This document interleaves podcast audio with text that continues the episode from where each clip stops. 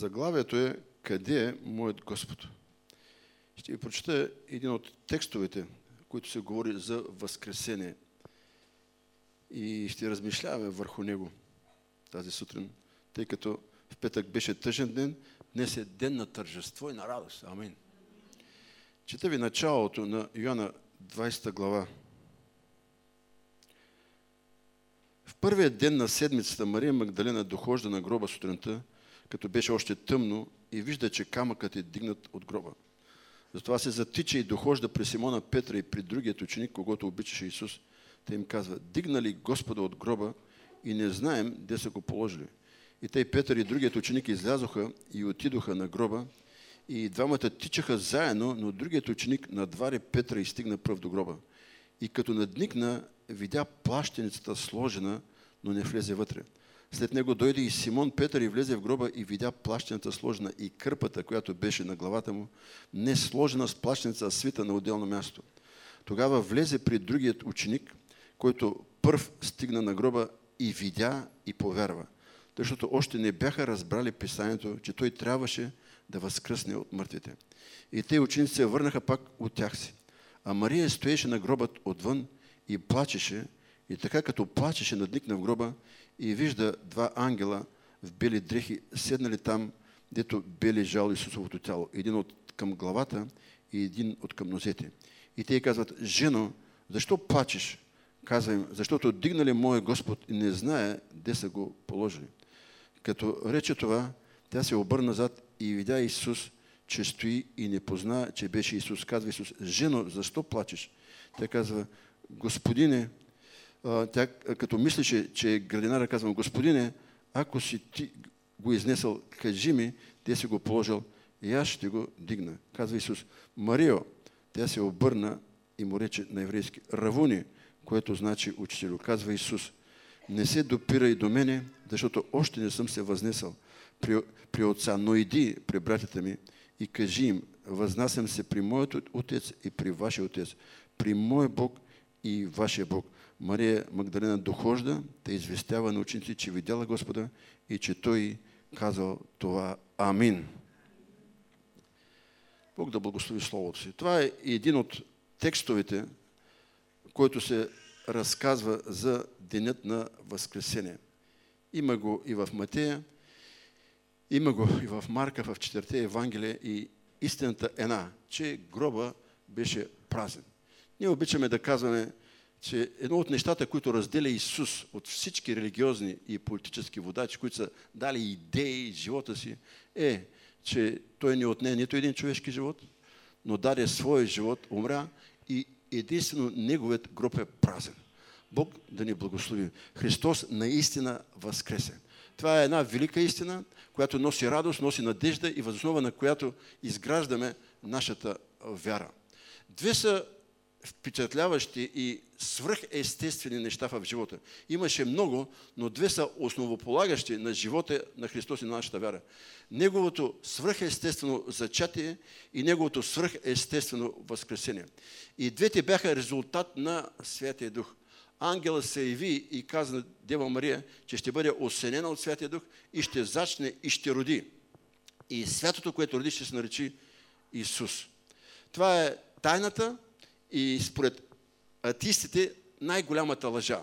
Втората тайна и според атистите голяма лъжа е, че Христос възкръсна на третия ден.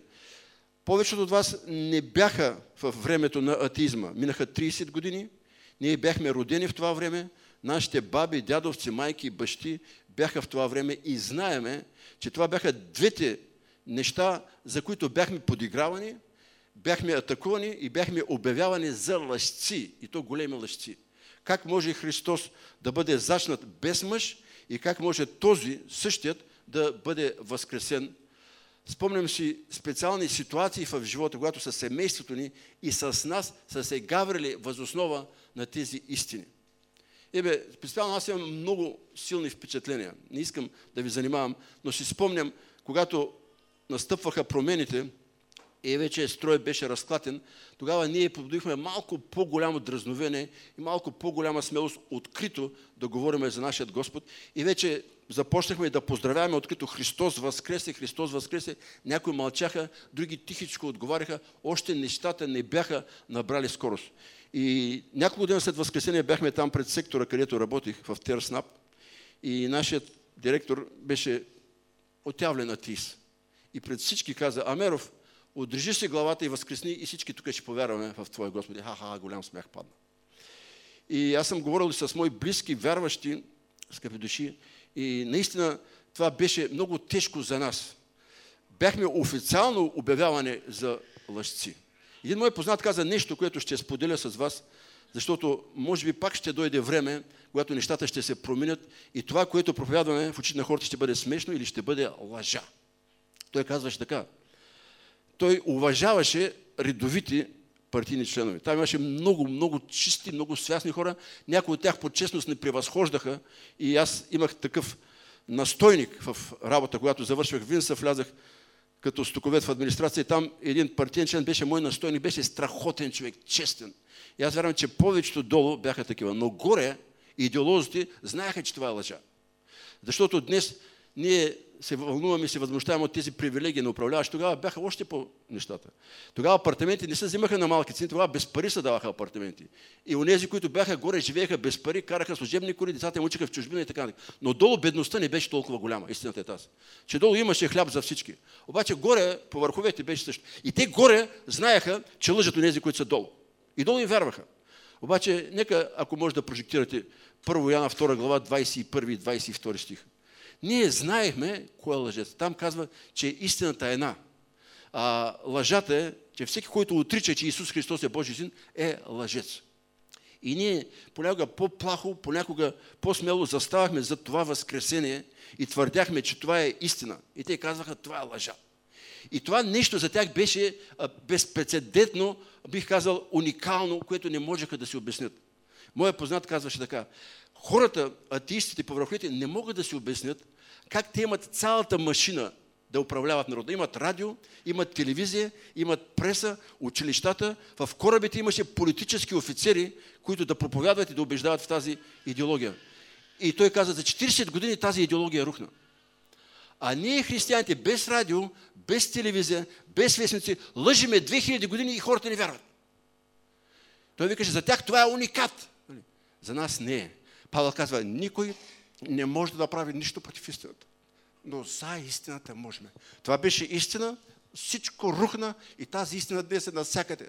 С нощи по телевизията на всички канали почти имаше Божия син, изход, Моисей и така нататък. Слава на Господа!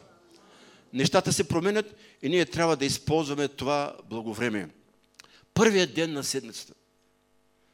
Всеки християнин, който се е срещнал с Христос, трябва да има този ден номер едно.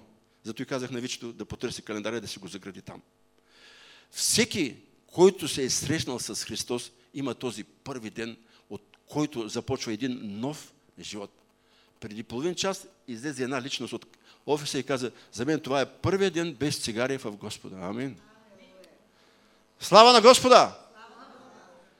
Ден номер едно. Това е толкова важен ден в живота ни. И аз искам да ви запитам, имате ли този ден за лична среща с Господа? Анализирах с големи подробности свидетелството на Вичето. Не знам тя дали си дава сметка, но аз наслагах едно върху друго нещата и смятам, че това беше първият ден в живота й. Защо? Ще ви кажа. Почти винаги, когато аз идвах тук и тя или отключваш, или работиш, тя казва, идвам да помогна на дъщеря. За първ път тогава тя каза, поне аз така чух, дойдох да служа за Господа. Не знам дали аз го чувам за първ път, но преди това тя почти винаги идвам малко да помогна на дъщеря ми. Вижте, от голямо значение, като правиш нещо, в чие име го правиш. Ма на себе си, нали? А, он не чуваше. Ето това е разликата. Понякога ние правим за децата неща, за мъжа, за съпруга, обаче когато го правим за Господа, стават неща горе в небето. Тя се върна в дома си и каза 4-5 часа горя котлона, повече, 6-7, най-малко е горял горял котлона, изгоряла е всичко и нищо, никакъв пожар не е станал. Кой е отишъл там? Възкръсналият Господ Исус Христос. Слава на името. И тя каза, сега вече вярвам. Може би до сега... Да, да. Разбрах, разбрах. Аз виждах как тя идва заради дъщеричката си, как така помага, нали? Обаче, когато стана това, тя вече трудно ще бъде убедена, че няма Господ. Бог е Бог на живите. Амин. Христос възкръсна от мъртвите. Словото казва, роденото от дух е дух, роденото от плът е плът. Този първи ден, скъпи души, една група жени пътуваха към гроба с аромати, за да послужат на Христос. И си казваха, кой ще ни отвали камък? Това е в Марка и в Лука. Кой ще ни отвали? Камъка за мен е винаги било символ на онова, което дяволът е правил, за да скрие Христос. Първо да го представи като мъртъв или като жесток Господ и след това да го скрие. Апостол Павел казва, ако благовестието е покрито, то е покрито за тия, чието ум Богът на този свят е заслепил, за да не може да ги озари славното благовестие за Господа Исуса Христа.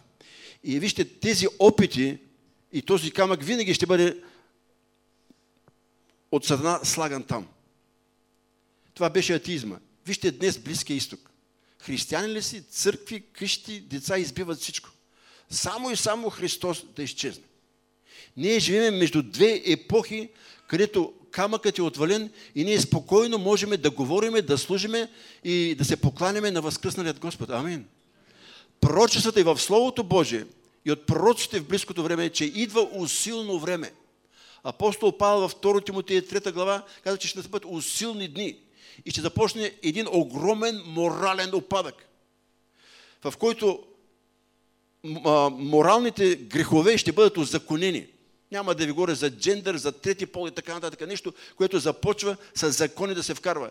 И тогава християнският морал, идеята за Христос, за чистотата и светостта ще бъдат залечени. Камък отново ще бъде сложен там и дявол ще направи опит Христос да е мъртъв и да го няма. Напомня ви, че живеем в уникално време. 30 години откакто падна камъка. Той е отвален. Ние можем да правим всичко за Господа. И аз благославям Господа и след това правителството. Ние вярваме, че има какво да се желая за това правителство. Виждаме нещата. За много неща не сме съгласни, но се молиме и благодариме за тези 30 години. 30 години. Библии се печатат, църкви се строят, има телевизия християнска, интернет. Никой никога за нищо не е закачан. Слава да бъде на името му. И нека наистина да бъдем благодарни. Може според много статистики да сме една от най-бедните страни в Европа, но ние сме една от най-богатите страни, защото все още моралът, християнството и вярата в Бога спокойно могат да се споделят. Бог да ни благослови. Мисля, че ние не сме готови за времето, което ще дойде. За мен. Когато пак ще се сложи камъка. Христос каза, Петре, Сатана изисква за да ви какво? присее. Почти всяко поколение има изпит, има присяване. И тогава се казва, че няколко жени отиваха към гроба. Това винаги в миналото за мен е било преобраз на малката църква, която беше от всякъде отеснена. Имаше закони, че не можеш да внасяш и да печаташ религиозна литература. В един документ беше записано, че трябва да се борят срещу религиозните отживелици. И ние като тези жени, може би, отивахме на църква и се връщахме и си питахме, кога ще падне камъка? Кога ще можем да се покланяме на един истински жив възкръснал Христос? И това беше за всички нас невъзможно. Жените казаха, кой ще ни отвали камъка? Вижте, тук има един много важен духовен момент. Има невъзможни ситуации в живота ни. Прегради големи между нас и Христос. Но ако ако ние в сърцата сме съвършенно разположени към Бога, Бог винаги ще се намеси за наша полза. Мисля, че второ литописци 16.9. Ето очите на Господа се обръщат по лицето на цялата земя, се показва Той силен в помощ на уния, чието сърца са съвършенно разположени към Него. Амин. Това е велика истина. Бог знаеше, че камъка не може да бъде отворен от човек. Те не знаеха, че той е запечатан и че има войници. Те не го знаеха. Това стана след като те видяха къде го полага и си отидаха. След това стражарите там отидаха и казаха, те сигурно ще дойдат да го откранат, дай тук да, да върнеме. Отидаха, запечатаха гроба и го охраняваха. Тоест, тези, тази група жени пътуваше към нещо, което не знаеха и което на практика беше невъзможно да се случи. Какво каза Христос за жената, която го помаза? Тя направи това, което можеше. Искам да ви кажа, ще дойде време, тежко време. Някои от нас може да сме се отишли. Но Словото казва, че преди да дойде Христос ще станат усилни години. И те на много места са такива. Ние от дъжд на вятър се молиме за християните в Сирия, в Ирак, се сещаме. Ние трябва да ги сложим на едно от първите места в молитвите си. Там се лее кръв с реки, само защото вярват в възкръсналият Господ. И ако дойде това време, дали пак няма да останем една малка шепа група хора, които да служат на Господа, а всички останали някъде да изчезнат. Но аз искам да ви насърча каквото и време да дойде, Исус Христос е същият вчера, днеска и вовеки. Слава на името! И това е една истина. Другата обаче малко тъжна истина е, че те не вярваха в Възкресението, защото не можаха да разберат това, което Исус им каза. И освен това, видяха, че го свалят мъртъв от кръста. И те отиваха към гроба, за да помажат един мъртъв Господ. Те толкова го обичаха, като жив, че бяха готови да отидат там да го помажат като мъртъв трети ден. А знаете, че след третия, четвърти ден почва тялото полека-лека да се разлага, ако не е помазано. А той не беше помазан. И Лазар четвърти ден какво? Смърдеше в гроба. И те отиваха там, за да го направят. Но не вярваха, че той е възкръснал. Първо, не можеха да разберат писанията. Второ, видяха мъртъв Господ. Сега искам да ви попитам, доколко ние вярваме наистина в Възкресението? Задаваме си този въпрос. Или само го говориме и си приказваме? Лично аз мятам, че ние имаме голям проблем с истинската вера в вечността и в живота, който продължава вън от тази земя. И ще ви кажа защо. В над 90 и няколко процента от случаите, когато един съвременен християнин чуе, че има опасност за живота му, той се стресира, понякога изпада в депресия и бие барабан навсякъде да се молиме за изцелението, за да останем на тази земя. За 60 години ходя на църква. Един единствен път съм чул преди 40 години. Един мъж, горе-долу малко, 4-5 години по-голям от мене, казал Тамвона в Аварна. Ако чуете брат Годжеров, че е болен, не се молете да оздравее. Молете се да отиде при Господа, но се молете дразновено. И той след няколко месеца отиде при Господа. Питам ви, ако след 30 минути обявят, че живота ни приключва, колко от вас ще се зарадваме, че след 45 минути ще бъдем при Господа и колко от вас направим всичко възможно това да не се случи? Възкресението е доказателство за вечността. Апостол Павел беше в рая, в третото небе, върна се и след това бързаше да се върне там, защото видя какво е. Бог да ни помогне, никой от нас не е бил в рая и в трето небе, но имаме прекрасното Слово Божие. И за разлика от тази група жени, нека да разбереме, че всичко записано в тази книга е 100% истина. Амин. Има вечен живот. Йоан казва, и смъртта, и Шеол бидоха хвърлени в огненото езеро. Смъртта е личност, скъпи души.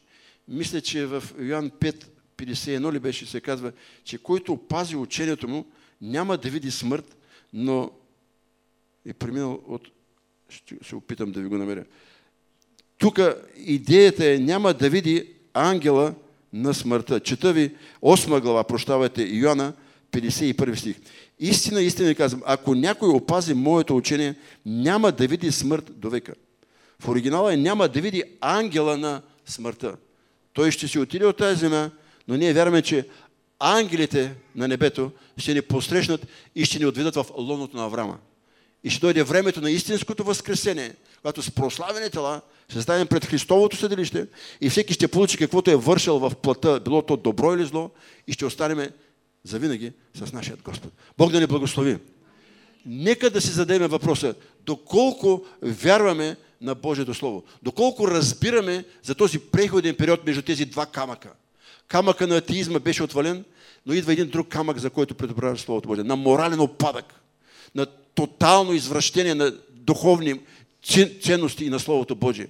И дявол отново ще се опита да затвори и да запуши Христос, морала, вярата в Бога. И тогава ще бъдем отново изпитани и ще трябва да устояваме само чрез вяра в Господа Исуса Христа. И накрая Мария стоеше там, пред гроба. Влезе наскърбена и излезе наскърбена. Тя търсеше своя Господ. Скъпи души, апостол Павел на някой говори за нашият Господ, за вашия Господ, за техният Господ. Аз искам да ви кажа, че Исус Христос ни изкупи и отново ние станахме Негова собственост. Мисля, че във 2 Коринтияни 6 глава той казва, че той ще бъде наш отец и ние ще бъдем негови синове и дъщери. 2 Коринтияни 6.18. И аз ще ви бъда отец и вие ще им бъдете синове и дъщери. Вижте, чрез смъртта и възкресението на Христос се случиха шест неща. Най-малко. най-малко. Или възоснова на това възкресение ние имаме право на тези шест неща. Това е програма минимум. Първо е покаяние. Записал съм промяна на мисленето. Второ, обращение. Ние се обръщаме, сменяме посоката. Трето, новорождение. Сменя се нашето естество чрез вяра във възкръсналия Христос. Четвърто, осиновяване. Ние ставаме част от Неговото семейство. Той става наш брат, а Бог става наш отец. Пето, умиване. Морала се променя. И шесто, изкупление. Сменя се собствеността. От собственост на Сатана ние ставаме собственост на възкръсналият Господ Исус Христос. Кой ще каже слава на името Му? Да. Ние сме Негови. Важното е дали Той е наш Господ. Той е наш Господ. В Словото Божие има някои спорни и дискусионни текстове. И аз мъничко, за кратко време, искам да спра вниманието ви върху някои от тях. Чета ви. Исаия 45, 4 и 5. Призовах по име, ако и да ме не познаваш. Аз съм Господ и няма друг. Няма Бог освен мене. Амос 5.6. Потърсете Господа и ще живеете. Словом 145, 18. Господ е близо при всички, които го призовават, които с истина го призовават. Изпълнява желанието на тия, които му се боят. Йоанн 1.45. Филип казва на Натанил, намерихме оногова, за когото писа Моисея, Исуса от Назарет. И ако четете Словото Божие, пред вас ще застане въпроса, кой кого търси и кой кого намира? Кой кого призовава? Исус каза, не вие избрахте мене, аз избрах вас. Тогава как да разбираме, нали, Бог е близо при уния, които го призовават? Ще ви кажа. Ако може, Деяние 17 от 28 нататъка. Там се казва така, че Бог е определил граници, създал е всички човеци от една кръв, определил е граници и времена на всички народи, дано биха го търсили и дано биха го намерили, ако и той да не е далеч. Защото в него се движим, живееме и съществуваме. Тоест, Бог е навсякъде. И винаги, когато човек, така бих казал, тръгва към покаяние, инициативата е от страна на Господа. Инициативата е от страна на Бога. Вижте, Бог изпрати ангела си и той отвали камъка. Бог изпрати сина си и той даде живота. Бог избра 12 апостоли. Как разбирам аз взаимоотношение с Бога? Когато Бог идва в живота ни, Той идва в специален момент. В специален момент. И много често идва да реши някакъв проблем. Затова Христос каза, мнозина звани, призвани, мълцина избрани. Защо? Призива е заедно. Христос дава знак, че е в живота ти. И ти трябва да решиш дали да го поканиш, да го призовеш, да го признаеш в живота си или да му обърнеш гръб. Затова казах, че винаги има ден номер едно в живота, може би на всеки човек, когато Бог търси повод да посети нацията ни, семейството ни, мен, теб, някой лично. И той призовава по име. Той каза Марио. И тя каза Равуни. Двамата се разпознаха. Бог познава всеки една, един от нас лично. Той знае разположението на сърцата ни. И ако който и да си ти тук, все още се колебаеш за Христос, дали е възкръснал, дали не е възкръснал. Къде е сега и какво прави? Словото Божие казва, че той се възнесе и стои къде е отясно на Отца и продължава да ходатайства за мен и за теб. Аз искам да благословя цялата църква и да попитам някой от присъстващите, защото съм сигурен, че може би има някой, който още не е имал този първи ден в живота си, в който да е отворил сърцето си за Господа и да е поревнувал да отиде да се поклони на Господа. Все още може би има някой, за който Христос е някъде там, положив, полуумрал. Затова искам след малко да се изправим в молитва и ако някой иска да приеме Христос тази сутрин, да дойде и ние ще се молиме за Него Христос ще влезе в живота му и ще започне нещо ново, нещо велико и най-вече вечността ще прекрачи вечността още от тази земя. Защо? Защото понякога минават години, години, а днеска, а утре, а днеска, а утре. 50, 60, 70, 80 и един ден отиваш на смъртния то да кажеш, Господи, сега е да те приема. Има ли те? Няма ли те? Толкова много съм слушал за Тебе. Затова Бог ме нуди. Аз знам, че има хора, които вярват в Христос, но още не са приели възкръснали Христос. Вижте, тези дни вярваха в Христа, живяха с Него, но мислеха, че Той е умрал. И отиваха да се поклонят на умрал Господ. Защото нямаше нещо в живота им. И те преживяха това чудесно възкресение. Ще се изправиме, ще се молиме. И ако някой желая този ден да бъде ден номер едно в живота му, първо ще има голяма радост на небето, след това на тази земя и най-вече той ще стане част от това семейство. Господ ще стане твой Бог и ти ще станеш Негов син. Вие ще си принадлежите заедно. И това е великото семейство. Да знаеш, че твоят баща е вечен баща, на който винаги можеш да се облениш. Майка и татко заминават, но той остава вечно. Слава на Исуса. Нека да се изправиме. Ще помоля хвален да дойде да изпееме песен. Ще се молиме. И ако някой желае, желае да предаде живота си на Господа и да изповеда Христос като свой спасител, възкръснал Господ, може да го направи. Алелуя, алелуя, алелуя.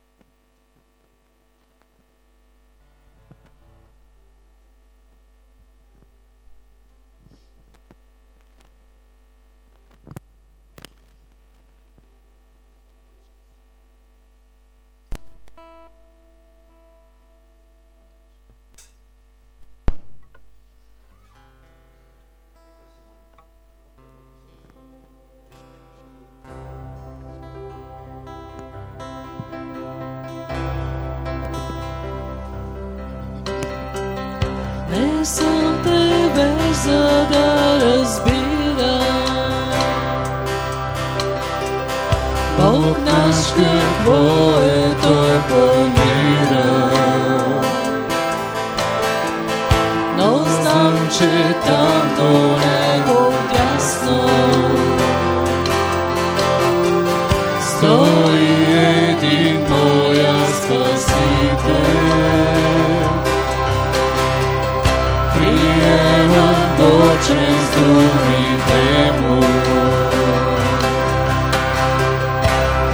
Sobre a vejez pasión. Serce tu sigo trigo musta. Навали тору я спаситель. Tu vaci tu zervi.